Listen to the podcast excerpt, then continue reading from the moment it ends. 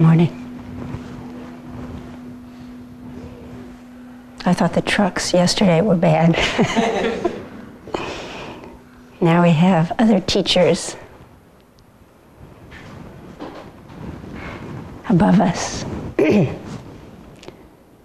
helping us work on patience, helping us helping us open to things the way they've come to be. This is exactly what we've been talking about the last couple of days.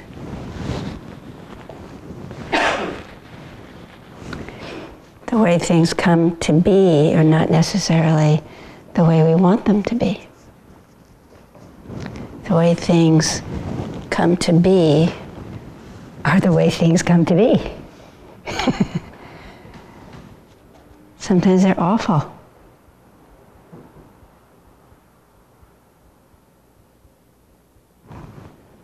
Really awful.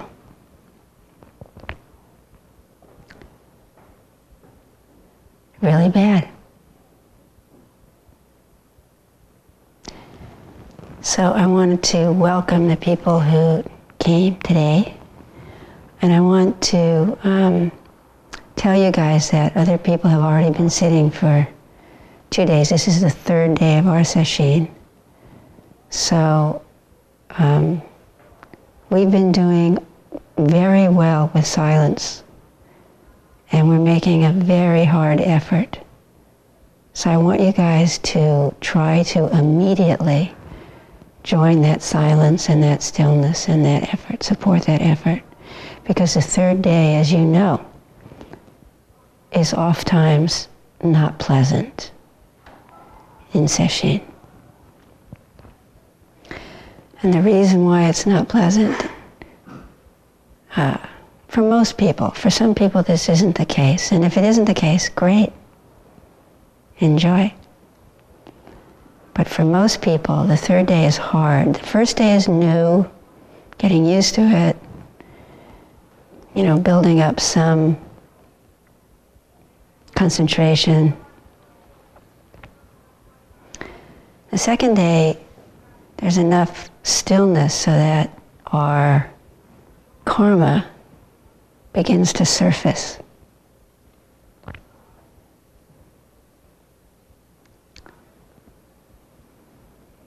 And in the third day, even though we are making effort to be present, even though for the most part there's some inkling that what we're experiencing is not the truth, even though we're not fully bought in to the karmic emotion thought patterns that are happening, they're happening anyway. And they're difficult. They're really hard. And in the third day, we make a decision. The third day. Do we have the courage? Do we have the willingness to sit like a mountain in the midst.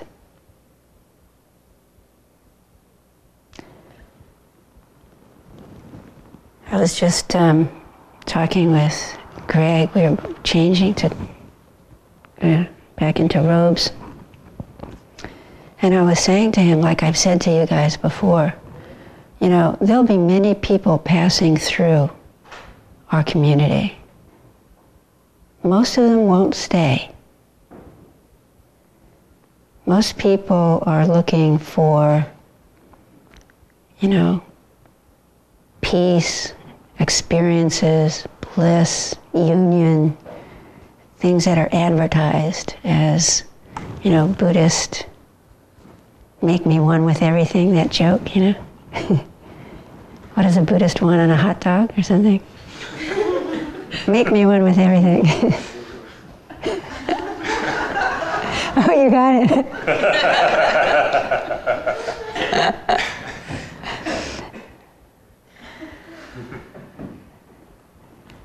but maybe we advertise it incorrectly. Maybe it's our fault.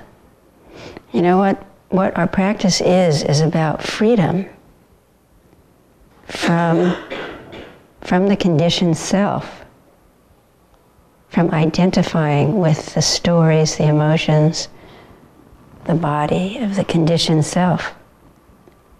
And like I keep saying, you have to see it clearly.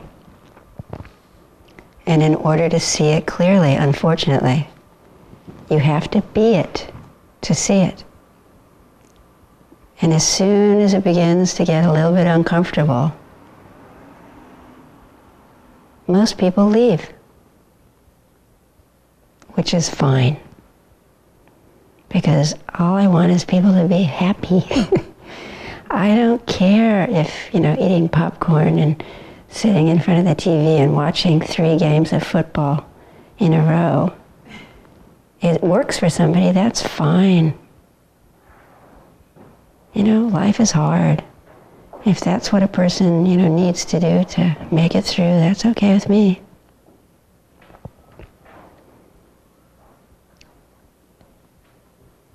But not so many people are going to sit in a room with people walking on the roof.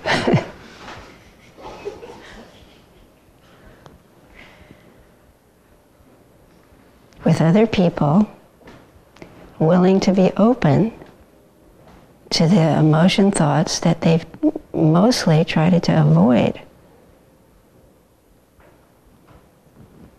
And sit there like a mountain and get beaten up for a while.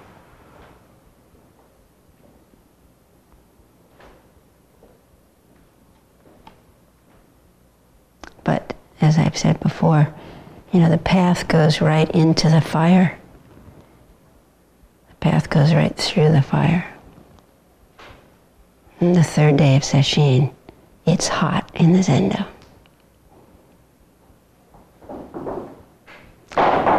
So I wanted to talk about, that was really neat.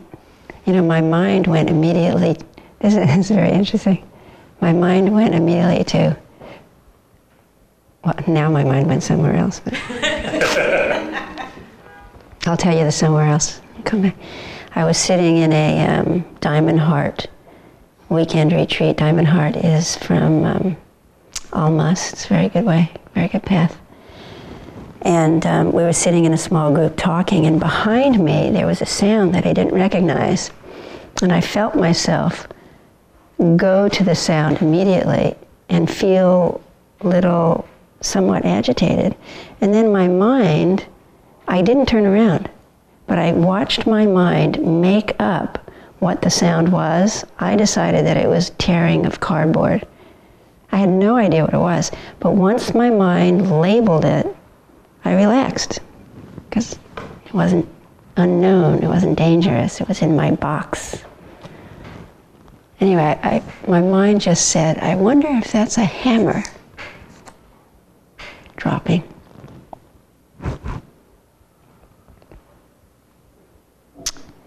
So I wanted to um, talk today about the basic skill that we that I talk about a lot called rain. I want to talk about it more specifically so that you guys hopefully get a, some support to keep going today and have a clearer idea. And I wanted to give credit where credit is due. Um, I was taught this by a woman, Michelle McDonald. I was at a three month silent retreat at IMS up here on the coast. And I had two teachers. Everybody gets two teachers during that retreat. One of them was Sharon Salzberg, and we talked about emptiness and stuff like that. And the other one was Michelle McDonald, and with Michelle, I talked about the emotions. And she is very good with emotions. She, like Issan Dorsey, I don't know if you know Issan Dorsey, he was priest at the San Francisco Zen Center. He was a queen in the 50s, you know. Wonderful man. He and she both have a very wide spectrum of what is, um, you know, what is acceptable with, you know, what not even acceptable, but just a wide spectrum of experience of emotions, very wide. When I talked with her about anger, which I had a lot of, she talked about rage. And when I talked about embarrassment, deep embarrassment, she talked about shame and so on. And all of what I said and brought to her was accepted in a wide, wide heart. It was all acceptable. And so it helped me be with it. And she taught me this skill. She's also the person who started working with teenagers. One of the very first people started working with working with teenagers. And out of that, out of those two things, Diana Winston wrote the book Wide Awake, which I give to everybody. And it talks about rain, chapter 8. So Diana got it from Michelle also. This has been a very helpful teaching to many, many people.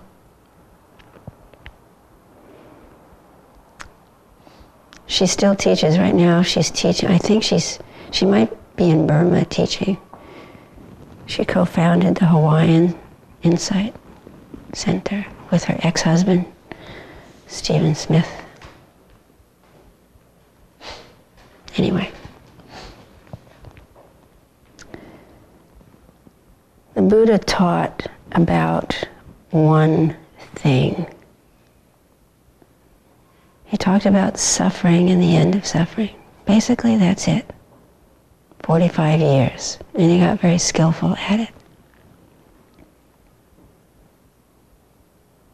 And classically, it's taught suffering in three ways. But the suffering that he was deeply interested in is basically this very quiet, comes up at night just before you go to sleep. You know, it's a kind of a very quiet discontent with life. Like, like life is just not quite enough. Katagiri Roshi used to call it um, a, a, like a scream, a silent scream that's underneath everything.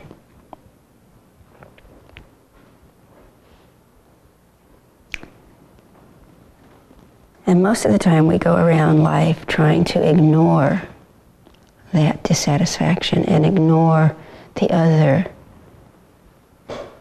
emotions that are uncomfortable.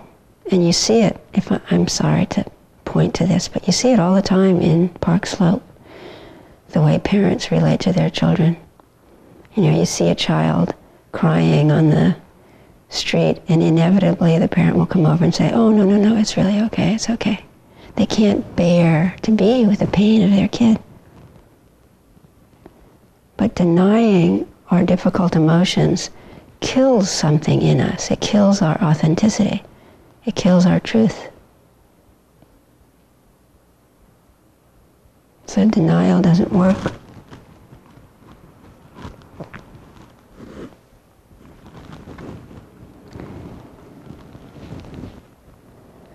There's a story that Michelle tells um, about a butterfly. Somebody else uh, spoke about this, I think from South Africa. It was a true story. This woman was um, watching a butterfly come out of its cocoon. It's really hard for a butterfly to come out of its cocoon. I don't know if you've ever watched this, but it's a struggle. They have to really press against the cocoon because you know they, this magic thing happens in a cocoon. They completely dissolve, and then they reconstellate as this butterfly. it's magic. Anyway, it's really hard for them to get out of the cocoon. They have to really push against the cocoon. But this woman didn't know that.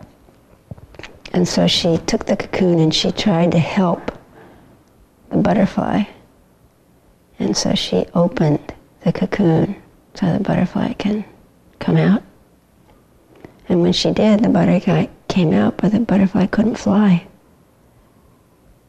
Because it is in the struggle that the butterfly's wings develop the strength to be able to fly.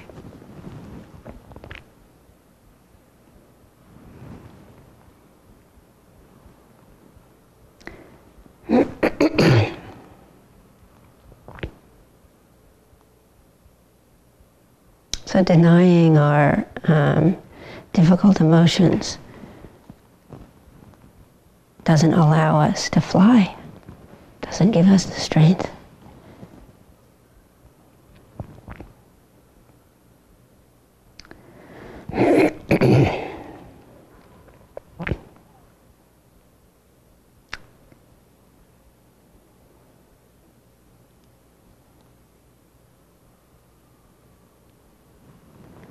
there are four uh, traditional, very deep they're not really even emotions that are offered by the Buddha to um, soften our loneliness, to help give us courage of connection with our life and with other beings. They're called the four divine abodes. It's loving kindness, which is what we chant in the evening. It's a feeling of just wanting well being for everyone. Compassion, wanting people not to be in pain. Sympathetic joy, which is joy in other people's success, in other people's happiness. And equanimity, which is a quality of mind that is open and stable in the midst of both, you know, joy and pain, difficulty. And it's this sense of equanimity that mindfulness, the practice of mindfulness and being present, is developing. So that in the midst of our difficult emotions, we can be that mountain.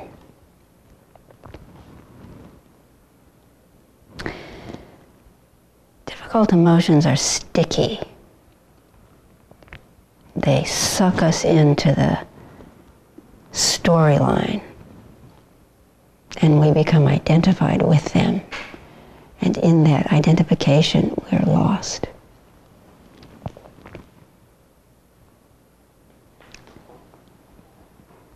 When we talk about freedom, we're not talking about getting rid of anything. We're talking about having a mind of equanimity in the midst of the difficulty.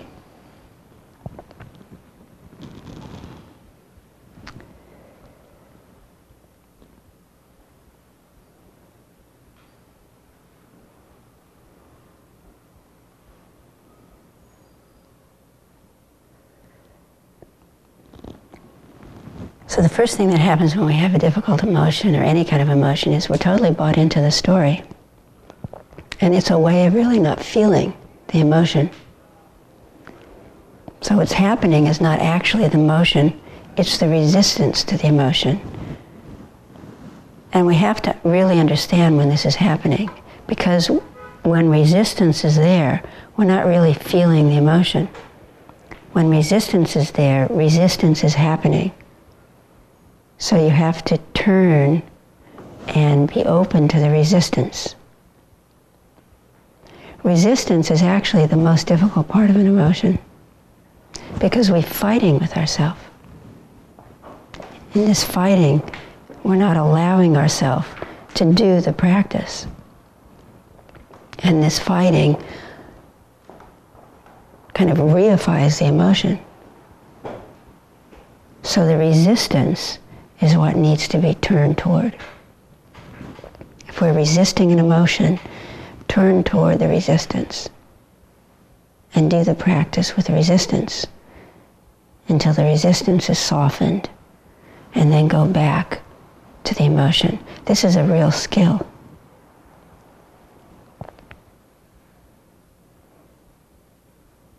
It's a, the same kind of skill that when you're feeling emotion as sensation in the body, if it gets to be too much, instead of the sensations, go to the breath. And then let your attention go back to the sensations. Because some people have emotions that are literally painful. When I feel pain, deep pain, my throat chokes me in two places. It chokes me here on the bottom, and it chokes me here on the top. So when I'm in pain, it's not like it's not theoretical. It's actually literal.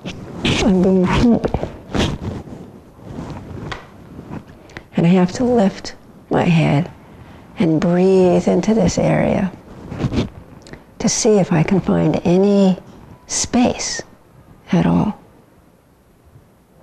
And keep breathing until it begins to relax.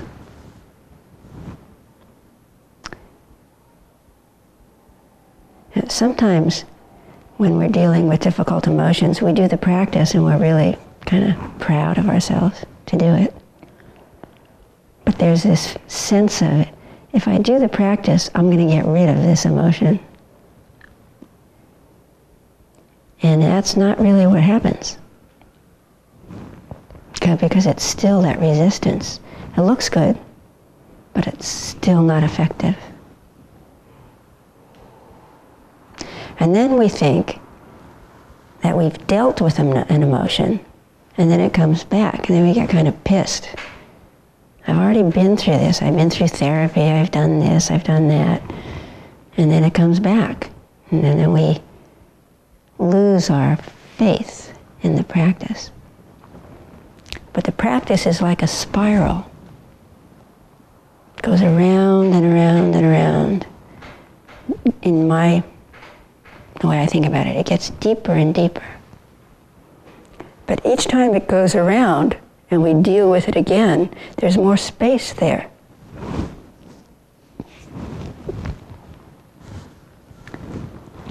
So it's actually a good thing if it comes up again because it's another opportunity for us to bring attention there, to work with the energy of that emotion, the sensations of that emotion, to be willing to be it, to allow the body to process it, to not identify with it again.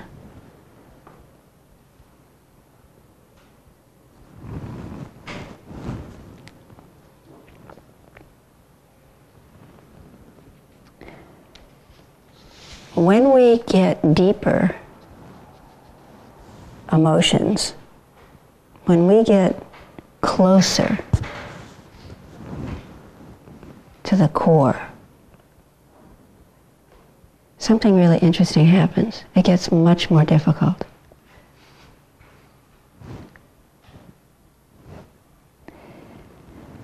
We think that the, when we first start dealing with emotions that they're really hard, and they are.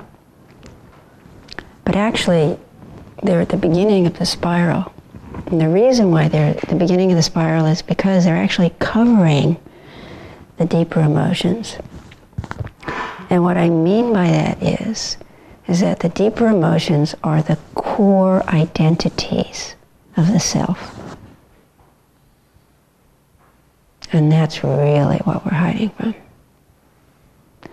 Because when we begin to not identify with those emotions and the stories around those emotions, the self is dying and it will fight. It takes a very strong being present muscle very strong mindfulness, a very strong gentleness, willingness, courage, timing, sensitivity to walk into that cave and meet that emotion. The ones that we're really identified with. I can let go of anger but not I'm a failure. Because I am a failure. It's who I am. I'm not the anger. I can deal. I'm a failure.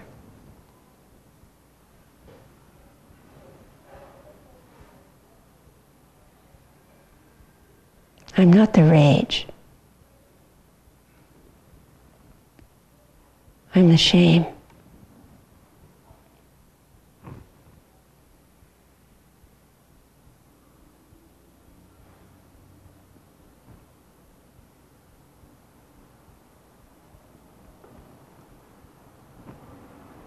When we start meeting the emotions that make ourself, it's very hard. Because when we don't identify and process them, there's a little death happening. And this is our freedom.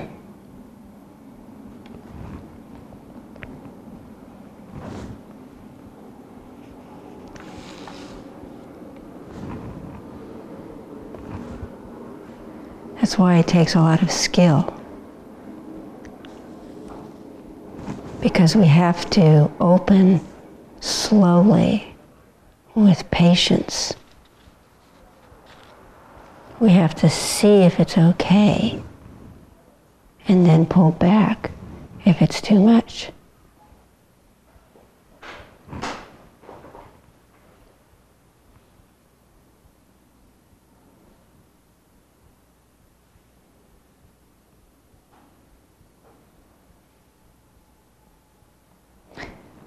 The willingness to be with these core identities that are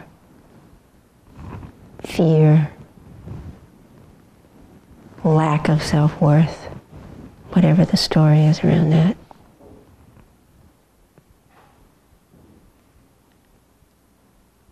This willingness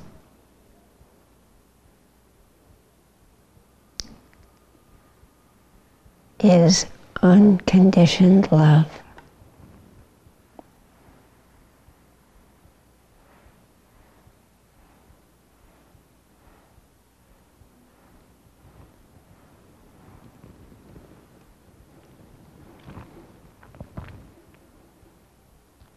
When we begin to allow ourselves to really be who we really, really are and be still, unmoving, in silence, like a mountain.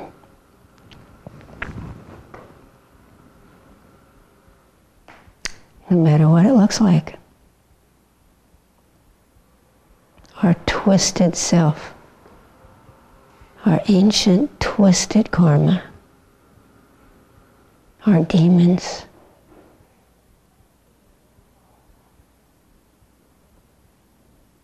When we let ourselves see that deeply, our aloneness, our betrayal, our shame, our failure.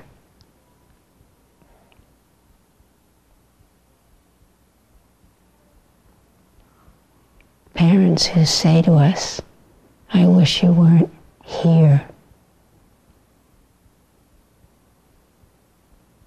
Lineages of twisted karma. When we open to that,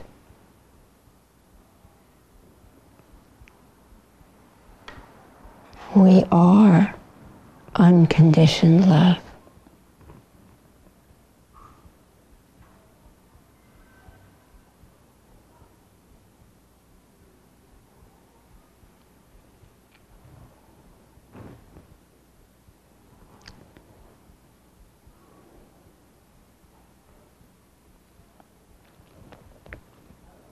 Emotions have three parts. The first part is just sensations. When we really get good at doing this rain, we can feel those sensations. Feel them in the body, let them pass through, not identify with them. We're free of that, that, that emotion, what we call an emotion. There's nothing actually there. But there's another level of emotion, though, that has sensations and then thoughts. We can still work with that. We can see the thoughts, we can feel the emotions, we can cut off the chattering mind, just stay with the arising of thought. We cannot identify with it. We are free.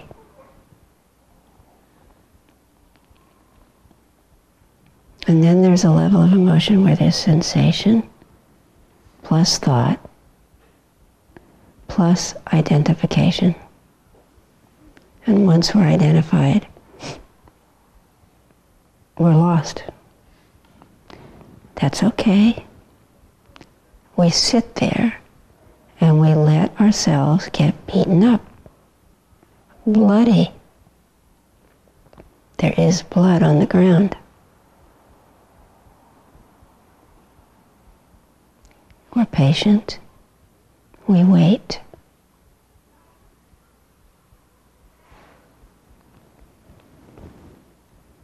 Then we get back on track. And we try again. This is not a failure. This is the practice.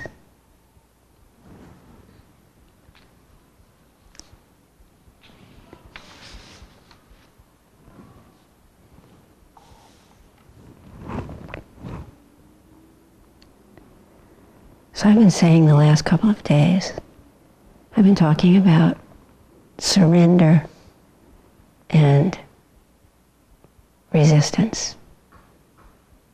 Every time resistance comes up, it's an opportunity for us to just open to that resistance. Feel that. Let that go. And then go deeper. Surrender to what actually is happening. Be willing to be who we truly are with some courage, patience, gentleness, skill. And when we open that deeply to our authentic self,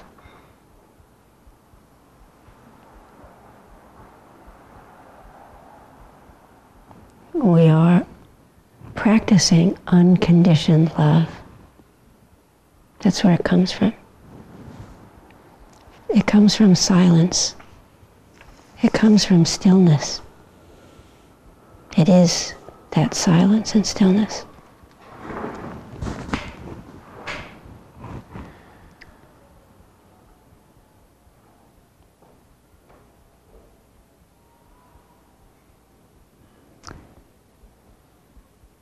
Most people, when they listen to music, they listen to the sound.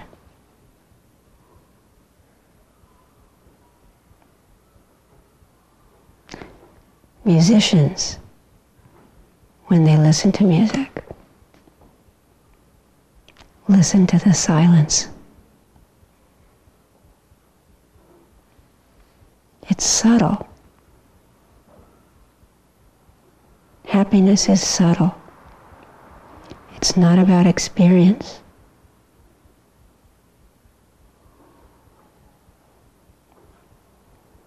It's the willingness to allow life to be what it is.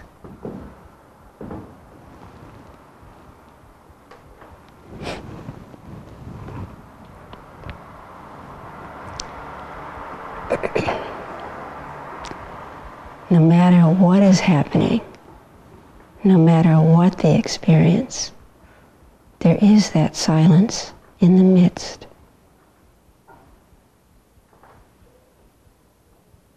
That's where happiness is. That's where love is.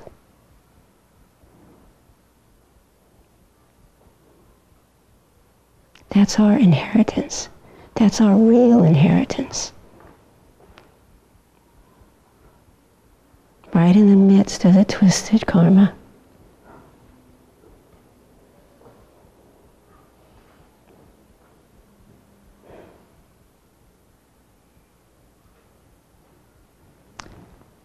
So,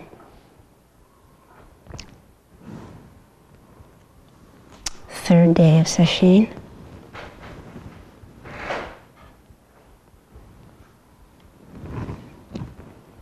Making good effort.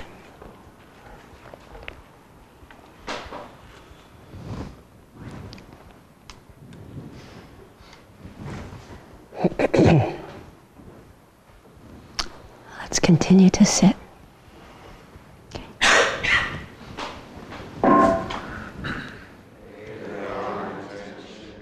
Thank you for listening to this podcast offered by the Brooklyn Zen Center. Our programs are given free of charge and made possible by the donations we receive.